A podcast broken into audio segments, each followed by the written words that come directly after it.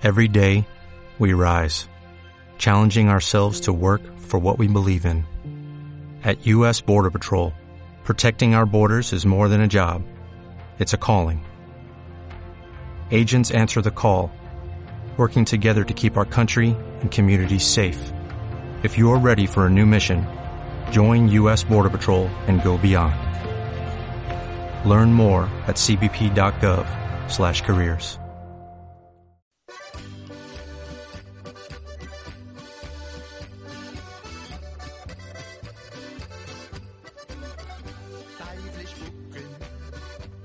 Aspaldi, Alemaniako baso eder baten inguruan Ansel eta Gretel izeneko bi aur bizi ziren.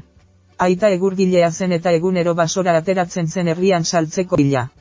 Ama sukarrak jota hil zitzaion eta aita berriz ezkondu zenean airez eta buruan txoritxoz beteta zegoen emakume bati egin zion. Anderea, magia jarri aldezaket. Galdetu zuen Anselek, begiratu zion eta esan zuen. Bai, jarri magia, jan behar dugunagatik, esan zuen teska, jaki onak izango nituzte senarobe bat aukeratu izan banitz. Anderea, esan zion Gretelek, lagundu alaldizut erratzarekin. Bere unkituta begiratu eta esan zuen. Sorgina deitzen aldidazu. Segi, edan eta ekortu ondo, hola zenbat morroi izan beharko nituzke eta ez egon hementzu guztientzako txantxetan. Gertatu zen lurraietan eskasia handia zegoela eta gauza hauek gertatzen direnean, behartsuek ezinbesteko gauza guztietarako biru falta jasaten dute eta noski, etzen hainbeste egur saltzen eta gure lagunen etxeetan gauzako oso oso zeuden. Txarra, hain txarra ogia baizik ez zutela jateko. Zer egingo dugu umeekin ebizortzi zero bederatzi eiru esan zion aitak emazteari gau batean ebizortzi zero bederatzi eiru, ez daukate zer jaten emateko, bihotza puskatzen zait pixkanaka pisua galtzen ikusteko. Guk ere zaila izan dugu, erantzun zuen, emakumea, baina helduak gara, hobe dugu zailtasunak jasaten. Ba, esan zuen asola gabe, apurka apurka apurka apurka lapurtzen ikusteak hainbeste min ematen bazaitu, eraman ditzagun bihar basora eta bertan utzi. Baina zer diozu emakumea, erotuta zaude? Nola egingo dut alakorik nire seme alabekin? Ah, orduan ene senarra, zergatik galdetzen didazu. Bakarrik esatu? Ez alduzu irten biderik nahi. Zer nahiago duzu? Poliki poliki goze ziltzen ikusi edo basoan utzi eta nork daki. Agian norbaitek aurkituko ditu eta harrera egingo die bere etxean. Anselek, ura edatera jaikizenak, elkarrizketa entzun zuen eta berari eta bere arrebarekin zer gertazitekeen pentsatuz, kalera irten zen eta hilardiarekin harri batzuk bizdira zeudela ikusirik, harritxoak jartzen hasi zen. Bere poltsikoetan diztira. Urrengo egunean denak basora atera ziren, ustez zegur bila. Bide tarte on batera heltzean, aitak esan zien. Deratu hemen, basora joango gara egur sortabila. Handik denbora batera, Ansel eta Gretel loak hartu zuten. Esnatu zirenean, ordurako gaua jaisten zitzaien. Ansel zer egingo dugu. Galduta gaude, etxetik urrun, gure aita ez da itzuli, nola itzuliko gara. Anselek aurreko gauean entzundakoa kontatu zion Greteleri, baina ez izan beldurrik Gretelek, esan zion, bartilardiaren ardiarekin distira egiten duten arri asko bildu ditut, gaur goizean gure bidaian bota ditut, hilardia ateratzen denean egingo dugu. Ikusi haien distira eta etxera joan daitezke. Alaxe izan zen, lunera hilardia atera bezain laster, bere ardia dena bainatzen hasi zen eta hain zuzen anselek bidetik botatako arritxoek pixkanaka etxera eraman zituzten. Atea jo zuten eta Andrea irekitzera joan zen, emakumeak ikustean nekea urtegia egin zuen eta bere ala aldatu eta Andre maitagarri bihurtu zen. Lastana, itzuli dira. Sartu, sartu txikitxoak, esan zuen besarkadaz eta musuz betez, oso kezkatuta gintuzten, basoan galdu ginen eta etzaitugu aurkitu eta besarkada eta musuak eman zizkien berriro. Gretel zur eta lur deratu zen, zer erantzun etzekiela, Anselek etzuen ezer ulertzen, Andreak etzituen sekula horrela tratatu, ez da lastan bat ere, ez da egun bat ere. Baina, baina, baina, esan zuen aitak erdelteriaz, baina nola aurkitu zenuen bidea. Esan zuen Andreak, irribarre zaltzu handi bat aurtegian. Ansel itzik dabe geratu zen, zer erantzun etzekiela. Ilardiaren argitan distira egiten duten arritxo batzuekin, erantzun zuen Gretelekin ozoki, Anselek bart jaso zituen, ilardiaren argitan distira egiten dute eta horrela aurkitu dugu bidea. Hau esanez, emakumeak arrituta begiratu zion Anseleri eta berehala gaineratu zuen, tira, zoragarria, orain denok lo egitera, jal, esan zuen Anseleri begira, bihar beste egun bat da. Gau hartan ansel zelaian zegoen berriro gurasoen arteko elkarrizketarik entzuten ote zuen ikusteko eta ala izan zen. Zer egingo dugu? Esan zuen aitak. Isilik, erantzun zuen Andre Maltzurrak, zure zalaparta, tesak eta negar errukarriarekin itzuliko zara, bihar basora itzuliko gara, baina oraindik sakondu beharko dugu. Ez alduzu uste gaur gertatutakoa seinale dela? Galdetu zuen bere burua erdelera bateko eta manipulagarria dela erakusten ari zen senarrak. Seinale bat, seinale, erakusten duen dauza bakarra da uste baino adimentsuagoak direla eta ziur nago alako asmamenarekin arazorik gabe aurrera aterako direla, aitzitik, etxean deratzen badira, hartzeaz dain. Deratzen zaigun janari apurra, lauso eta mantendu egingo dira, ai. Nire amak eskaintzen dizugunaren amarren bat eman izan balu, ikusiko zenuke zurekin ezkondu banintz, tira, luxu zinguratuko nintzateke, zerosotasuna eta janari plateronak mai gainean, eta orain lo egin berehala, hainbeste tentsatuta geratzen zaizun daruntxoa erretzen ari zarelako. Eta hau laster esanez Andrea ezer gertatu ez paliz bezala zurrundaka ari zen. Ansel, entzundakoaren beldurrez, ate aldera joan zen harri gehiagoren bila ateratzera, baina ondo itxita zegoela ikusi zuen eta giltza bilatzen alegindu zen arren, ez zuen inon aurkitu. Urrengo goizean oso goiz esnatu zituzten, etxea sutan egongo baliz bezala jaiki zituzten. Goian, oiu egin zuen Andreak, tira, astoaren esnea jada pasada eta berandu da. Sukaldean aita zain zegoen aurtegi tristearekin eta erremisioarekin. Anderen joak begirune bat eman zion eta bere alaumeen dana itzuliz, bakoitzari ogi puska bat eman eta esan zion. Tira maitea, egurra bilatu behar dugu, ea saldu eta diru ona irabazten dugun zuri guztia emateko. Behar duzun ogia. Ni, esan zuen bretelek, gaurrenago oso ondo, etxean deratu beharko nuke bero egoteko eta beraz itzultzen zarenean zopa batekin egongo naiz zain. Zopa? Arrituta geratu zen Andrea, eta zerekin egingo duzu zopa? Urarekin beste ezer. Tira, ez izan irrintzi, airea ederki egokituko zaizu, zure adina nuenean, haupa, berehala esan zuen anselek, oraindik gogoratzen alzara. Mutila, enazazuetenik, itxuraz baino askoz gazteagoa naiz, esan zion mokoki eta nahiko aserre, oi. Beste senar bat izango banu jada ikusiko zenuten nire benetako figura estilizatua, arropa honekin esango nizuke. Bueno, bueno, ba, goazen, amaitzen zuen aitakumei atseka betuta begira. Laurak basora irten ziren, gretelek anaia ondo hartu zuen eskutik. Ez kezkatu, esan zion anselek, bartezin izan naiz atera harri distiratzuen bila, Andreak atea itxi eta giltza gorde zuen, baina ideia bat nuen, eman zuten ogitik apurrak botatzen joango naiz. Itzultzeko bidea aurkitzeko oraingoan basoan sartu eta sartu eta basoan sartu ziren, buelta eman, bidearen zati bat atzera egin zuten eta oianean oraindik sakonago itzuli ziren. Aurrak desorientatzeko ideiarekin egin zuten. Soilgune txiki batera iristean, berriz erean utzi zituzten bakarrik, oso lasterretxera bueltatzeko haien bila itzultzeko promesarekin. Haiek utzi eta pixka bat urrundu orduko, aitak esan zion emakumeari. Uste alduzu itzultzeko bidea aurkituko dutela? Tira, egin dugun bidaren ostean, itzultzen badira zin egiten dizuet musu bat emango dizudala eta ez dizut berriro horrelakorik galdetuko. Aizu, hainbeste buelta eman ditugu, ni ere desorientatuta nagoela. Andereak Espainiak zimurtuz begiratu zion eta eskutik helduta etxera zioan bidetik behera eraman zuen. Ai! Amak ikusiko banindu, bi beharrean, hiru ume dauzkat zaintzeko, ez dakit nola itzuli, ez dakit nola itzuli, zer izango zen zurekin nire trebetasunik gabe. Nire txanda izan zen zurekin ezkontzeko, tira, etzara galduko, ez, amak jada esan badit, aurkitu zure burua babesteko eta zainduko zaituen gizonon bat. Eta horrela, haien aurka hausnartzen. Patua, alde egin zuten biak ansel eta gretelen dandik urrunduz. Aurrek ez zuten oraingoan gurasoen itzuleraren zain egon, zeren dauari itxaroten bazuten ogi birrinduak ezpaitzuen bezperako harriak bezala distira egingo, orduan desagertzen ikusita zutitu eta itzulerako bideari ekin zioten. Baina ai. Azer sorpresa hartu zuten txoritxoek anselek bide osoan barreiatutako ogi apurrak jan zituela ikustean. Zer egingo dugu? Daldetu zuen dretelek, txoriek ogia jan dute. Anselek zurreta lur begiratu zion, ez, Ez, ez dakit, Gretel, hainbeste aldiz ibili gara enute etxera nola joan jakingo.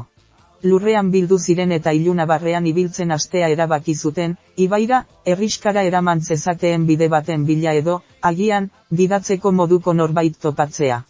Luze ibili ziren eta urrunean te arrasto bat ikusten zuten, ziurrenik etxe bateko zutegitik. Tearen aldera abiatu ziren eta ba. Zer gauza arraroa haren begien aurrean txokolate, galleta, ostopil eta gozokiak osatutako etxetxo bat agertu zen. Arrituta zeuden biak, goseak ikusarazi alzien miraria hori.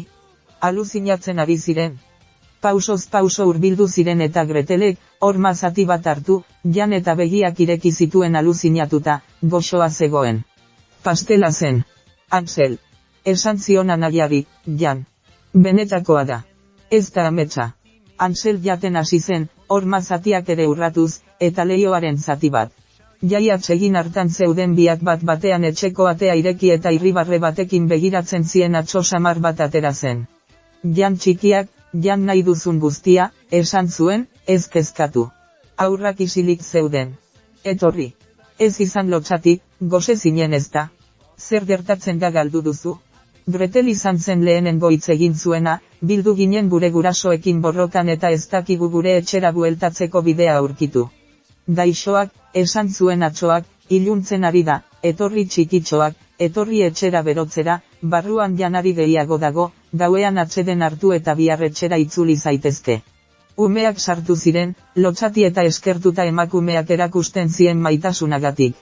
Umeak pasa eta atxoak atea atzean itxi zuenean, aurpegia aldatu zitzaion eta bere goxotasuna gorroto espresio makabro batean bihurtu zen.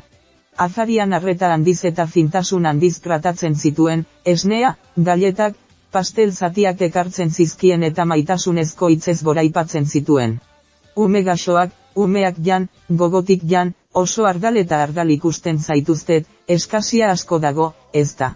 Hemen ez duzu gozerik pasatuko, hau esanez, Anselen besoak hartu eta esan zuen.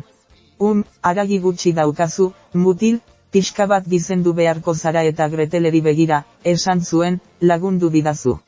Tisua irabazten duzun bitartean etxeko lanak.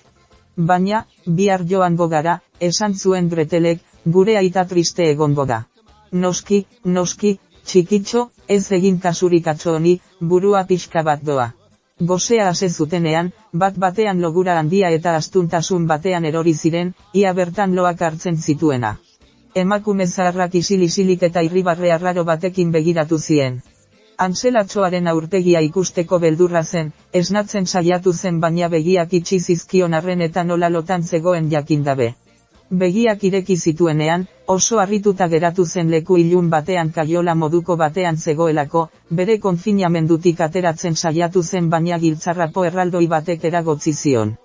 Etzekien zen bat denbora egon zenan giltzapetuta baina bat batean atea ireki zen eta bere arreba ontzi batekin eta erraz batekin agertzen ikusi zuen. Ansel, esan zion Gretelek, urbilduz, esnatu zara. Zer gertatu da Gretel? Zergatik presonago kaiola honetan? Ai Ansel, gaur goizean esnatu naizenean kate batzuei atxikitan engoen, etxe honetako Andrea izugarria da, barteztakit nola ez dugun bere benetako aurpegia ikusi, itxusia, zimurtua eta txarra da, oso txarra, kateatuta dauka eta etxeko lan guztiak egitera behartzen nau, ez ditatxeden hartzen uzten eta lana egiteari uzten badiot oso aserretu egiten da eta kalderero handi batean sartu eta sukaldatuko nautela mehatxatzen du. Anseletzen bere arriduratik atera. Neska, esan zuen atxoak atetik makurtuta, hainbeste marmar egiten duzuan, a, zure anaia esnatu da jada, kaiolara urbildu zen eta une horretan ikusi zuen anselek zein ikaragarria bihurtu zen aurreko gaueko andrezaharra. Um, egunotan gizendu behar zara ondo jana alizateko. Gretelek harrituta begiratu zion. Tira, tira, ez galdu denborarik alferrikako berriketan, asko duzu egiteko. Haien maitasun handiz jaso zituen atxo jatorra sorgin izugarria izan zen, basoko etxetxo ura zeukan gose zildako pertsonen bila etortzeko haiek arrapatzeko, dero jan izateko. Gretel kate batekin eta kate luze batekin lotuta eduki zuten, emandako zeregin guztiak egin izateko, eta Ansel kaiola batean giltzaperatu zuten, dizentzeko eta lehenik jateko. Egunero ekartzen zizkion Anseleri janaria eta janari ona gainera, oliasko erreak, bildotzoinak, patatak hilarrez erregosi, postrerako pastelak eta fruitu ugari, berak eta anselek jaten ez zutenaren ondarrak ematen zizkion greteleri. Goizero kaiolara joaten zen eta anseli esaten zion. Tira, mutila, emaidazu eskua nola zauden ikusteko, baina anseleko jarronia ematen zion, atxo horrek dizen zegoen ala ez jakin etzezan. Ba, oraindik bezain argal zaude, etzara gizentzen ere. Ansel zeukan lekua beti nahiko iluna zenez, ezin zuen mutila ondo ikusten, baina aitzitik Gretel gardia ikusten zuen eta mutikoa bezain ondo jaten ez pazituen ere, sendoago ikusi zuen. Eta luxuria, beraz, egunon, Gretel errea eta saltza onarekin jango zuela erabaki zuen. Neskatxo, begiratu labeari ogia erretzeko jada bero dagoen. Gretelek, hainbat egunen buruan bere asmoak ondo ezagutzen zituenak, erantzun zion. Ez dakit labea nahikoa bero dagoen ogirako, egurdeiago gehitu beharko dugu, neska tontoa, urbildu eta barrura begiratu besterik ez duzu egin behar. Gretel urbildu zen baina labean begiratu beharrean, beste zulo batetik begira zegoen.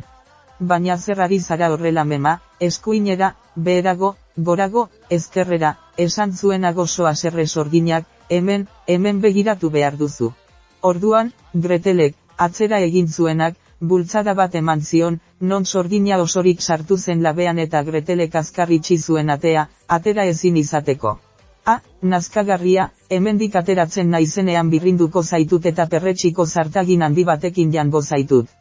Gretel korrika egin zuen diltzatik libratuko zuen diltzaren bila eta orduan askatu zuen ansel, gertatutako guztia kontatu zion basoan zehar korrika egin zuten eta azkenean ibaia aurkitu zuten, bilatu beste aldera igarotzen utziko zien zubi bat aurkitu zuten eta azkenean etxera itzultzeko bidea aurkitu zuten. Atea jo zuten eta aita izan zen ireki zuena, ikusi zituenean negar mingotza egin zuen eta asko besartatu eta musu eman zizkien behin eta berriz. Haiek basoan usteko asmatu zuten plan daizto guztia kontatu zien eta zeintena ematen zionain ideia izugarri batean eraman izana. Bere ama ordea, aitakune oro izan zituen tesekin aserre, merkatu egunon batean egurra saldu nahian egin zuten agatik, ez tabaidan hasi zen gizonarekin, zure negarrez elikatu nauzu jada eta intzirika, begira, hor gelditzen zara, bizitzan hainbeste gizon izango dira janari onak eta arropa onak ematen bizkidatenak, hain aserre zegoen, ezen lurreko harri batekin estropezu egin eta erori zenean kolpetxar bat jo zuen eta bere ala hil zen. Aurrek, Berriz, sorginaren etxean gertatu zitzaien guztia kontatu zuten. Aitak begiak zabaldu zituen beldurtuta, zorionez, nire seme alabak, ies egin alal izan duzuelako. Arrezkero elkarrekin bizi dira, jateko gutxirekin, baina garaiak aldatzen dira eta dena normaltasunera itzuli da. Egun eder batean basoan egur bila zebiltzala, ansel txokolate etxera zioan bidetik jo eta denak zutik zegoen ikustera joan ziren sorpresa handia hartu zuten, belardian etzegoen etxerik, etzegoen etxerik egon zenik. Eta kontatu dizudan guztiarekin, historio hau amaitu da. Kontuz, egunen batean Alemaniako baso batean barrena ibiltzen bazara, ez ahaztu txokolatez, pastelez eta gozokiz egindako etxetxo bat ikusten baduzu, momentu horretan gozea izan arren, edo nola nahi ere. Gozoa izan zaitezke, ez zaitez